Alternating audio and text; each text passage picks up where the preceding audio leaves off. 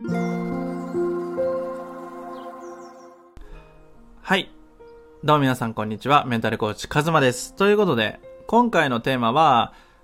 成果が出る人の特徴について話していきたいと思います。で、先日ね、僕のツイートの方で、まあ、クライアントの方がもうバンバン成果出しちゃってるんですよね。えっと、具体的にどういうことを言うかというと、例えば行動量が2、3倍とかになったりとか、えっと、独立を決めたとか、転職をしたとか、えっと、結婚したとかね。うん。とか、まあ、海外に行くとか、まあ、バンジージャンプ飛ぶとか、人によって何かしらあるんですけど、えっと、とにかく何をするかを決定できているんですよね。で、やっぱりこう、僕は大事だなと思うのは、やっぱ自分で覚悟を決めて挑戦できる人は強いなと思っているんですけど、じゃあその人たちが、まあ、僕のクライアントの方が、最初から行動力とか自信っていうものがあったわけじゃないんですよね。むしろほぼない方の方が多いです。えっと、僕のクライアントの方の特徴を話すと、えっと、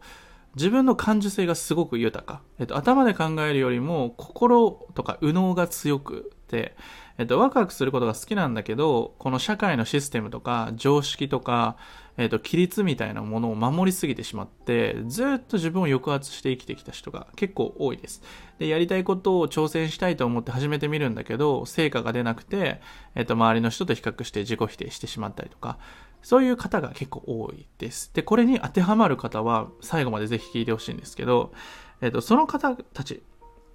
うん、一見すると自分なんて変われないんじゃないかっていうところに、えっ、ー、と、自分を置いている人たちがどうやって変わったらいいかっていうと、えっ、と、実際に僕がもうやってることをもう話しちゃいます。で、これを聞いて実際にそれを実践するそのレベル感によるんですけど、実際にやれば絶対成果出ます。なので、あの、最後までぜひ聞いてください。で、まず、えっと、自分を変えるっていうのは何がまず必要かというと、理想の自分、理想の人生の設定です。自分がどこに行きたくて、どんな自分で行きたいのか、ここを、えっと、めちゃくちゃ具体的に掘り下げていくのが大事です。で、多くの人は、えっと、これはもう聞いたことあると思うんですけど、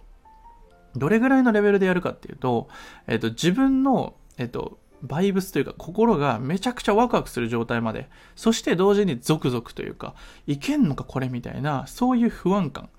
期待と不安が織り交ざった時が一番いいです。で、これを、えっ、と、人は、ほとんどの人が自分でできないんですよね。なんでかっていうと、えっ、と、めんどくさいんですよ。すごい時間かかるし、えっ、と、内省しなきゃいけないし、エネルギー使うんですよね。だから、えっと、ちゃんとがっつりマンツーマンでやっていくのがすごいいいんじゃないかなと思います。で、その後に何をするかっていうと、捨てるものを設定します。えっと、自分のその理想を叶えるために、えっと、何が必要で、何がいらないのか、今の生活の水準を上げるために、えっと、決定してもらいます。うん。で、毎日日報を、えっと、提出し合います。えっと、日記を書くとか、まあ、感情日記を書いてもらったり、自己理解を深めるための日記とか、いろいろ、えっと、種類はあるんですけど、とにかく毎日、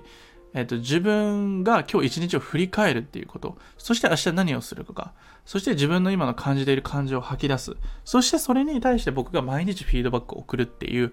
この二人三脚バチバチコミュニ環境を作ることによって、えっと、毎日それをやっていくんですよね。で、そうすると、えっと、自分の言語化力もめちゃくちゃ上がりますし、えっと、客観的に分析する力も上がるし、えっと、自分っていうものを認識できるようになっていくんですよね。自分のパターンとか、こうやったらうまくいくとか、こうやったらうまくいかないとかのパターンがわかるようになっていくので、そうなっていくと、自分の強みとかパターンを活かして、生きていくことができるわけですよね。で、早い人で3ヶ月目から、だいたい成果が少しずつ出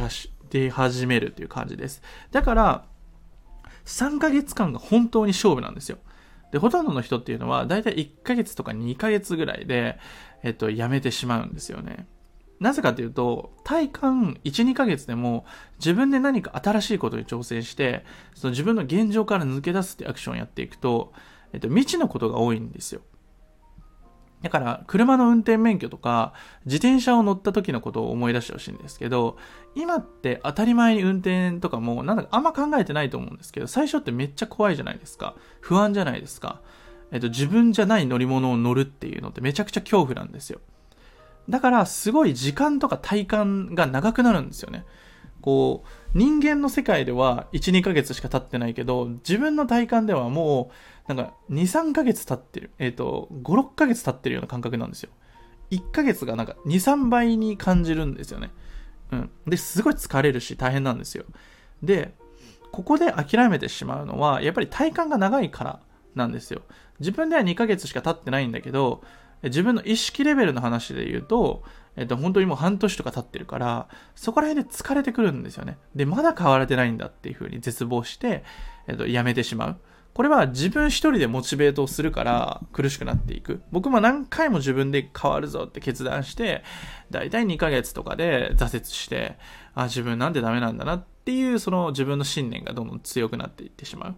で、これは本当に言いたいんですけど、あなたがメンタルが弱いからでも、意志が弱いからでも、そんなものじゃないんですよね。人間っていうのは、やっぱ甘いし、ぬるいんですよ。変わりたくないんですよ。だからすぐ諦めるし、という前提で、3ヶ月コミットできるような環境を設定していくことが大事。だから、3ヶ月間ずっとぶっ通して走れる人なんていなくて、こう、モチベートが下がったりとか、何か自分の人生で課題が発生したりとか、こう、逆境が出てきたりとか、苦しい時期ってめっちゃあるんですよね。で、その時に何をしていくのかっていうと、その自分の自己肯定感を上げていく、うん、フィードバックというか、うん、自己肯定感を上げれるかどうかすごい大事なんですよ。自己肯定感っていうのはいわば車でいうガソリンで、そのガソリンを自分一人で貯めるのって難しいんですよね。なぜかっていうと、しんどい時って視野がすごい狭まってるんですよ。例えばすごい仕事がしんどいって思っている人がいて、傍から見たらさっさと仕事辞めればいいのにって思うかもしれないけど、当の本人はこう視野がぐーって狭くなってしまってるから、辞めるって選択肢が見えてなかったりするんですよね。で、問題とか自分の逆境みたいなところが発生した時に、人っていうのは視野がぐって狭くなります。で、その時に視野をどうやって広げていくのか、ぐわって視野を広げていくことがすごく大事で、それは僕はコーチングっていうスキルで使えると思ってるんですよね。だから僕のクライアントの方は、えっと、問いをどんどん僕は投げていくんですけど、答えを言わずにね。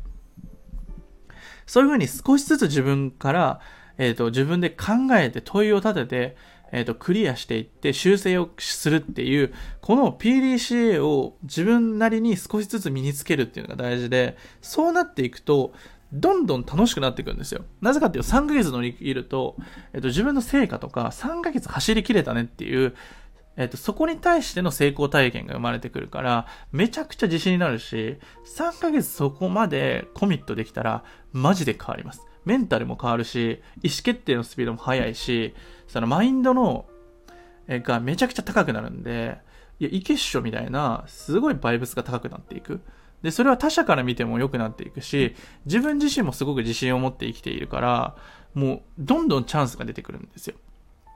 アイディアも出てくる。で、そこに立ち向かうエネルギーもあるから、めちゃくちゃいい状態になってくるんですよ。だから僕はメンタルコーチ。本当にメンタルっていうのがすごい大事だと思うんですよね。その自己肯定感っていうガソリンを出して、で、それを維持するための環境に入れば、誰だって変わるんじゃないか。で、僕のやってるコーチングの特徴っていうのは、ライズアップの、え、は絶対にコミットしなきゃいけないんだけど、それよりもすごく優しいと思います。えっと、自己肯定感を上げて、毎日褒めまくって、えっと、自分が、こう、自分を認める。自己肯定感とか自分を認めるっていうトレーニングも一緒にしていくので、めちゃくちゃハッピーになっていきます。うん、だから、えっ、ー、と、すごい、いや、行動しましょうよ、みたいなことは言わずに、どうやったら行動できるのかっていうところに僕はすごく興味がある。うん。どうやったらこの人が良くなるのかっていうのを考えるのは一生できるので、うん、そんな感じで定期的にやって、本当に毎日、そんな連絡取り合うのって恋人でもあんまないぐらいだと思うんですよ。家族でもあんまない。で、それを第三者でやることによって、絶対成果出ます。っていうのを僕の人生経験含め、まあ、コーチングを学んでいく中で気づいたので、そういう風にやってるんですよね。だから今回話した内容を一人でもしできるんだったら、もうめちゃくちゃやってみてください。うん。僕はね、やっぱ自分は甘い人間だなと思うので、その外部環境を今ガチガチに作ってるんですよね。基本的に自分で考える、一人で考えるっていうことはなくて、えっと、週に一回コーチングを受けて、フィードバックをもらって自分のアイデアを出してで毎日僕も日記送ってます、うん、そういうふうに自分で継続できることを増やしていくとすごい人生が楽しくなっていくのでぜひやってみてください。ということで本日の音声はこれで以上になります。で、今回話した内容を、やっぱり一人でやるのってめっちゃ難しいと思うんですよね。だから、えっと、まず僕の1回目、た、一番最初に受けていただくコーチングセッションを、もし体験したい方がいたら、僕の公式 LINE を追加していただいて、体験セッション希望という風にメッセージをください。そしたら日程を組んでね、一旦あのヒアリングをさせていただきたいと思うので、30分ぐらいね。うん。人生を変えるっていうのはやっぱり一歩踏み出せるかどうか。そして僕は決してすごく強い人間ではないし、えっ、ー、と、意志もメンタルも弱い方だと思います。それでも自分の理想を叶えていくっていうのをどうしたらいいかっていうのをもうずっと学生時代から考えてきて、で、今教えるっていうことを伝えるっていう方に回ることができてます。なので、誰だって理想は叶えられるし、誰だって人生を変えることができます。大事なのは自分のことを理解して、自分の強み、才能を活かした上で、自分の苦手なところを外注して、自分の強みを活かしまくれる。そんな意思決定ができるかどうか。強く生きていきましょう。僕たちは、もっと自由に生きることができます。ということで、ぜひ興味のある方は概要欄、コメント欄から追加して、僕の公式 LINE で学んでみてください。ということで、本日の音声はこれで以上になります。ではまた。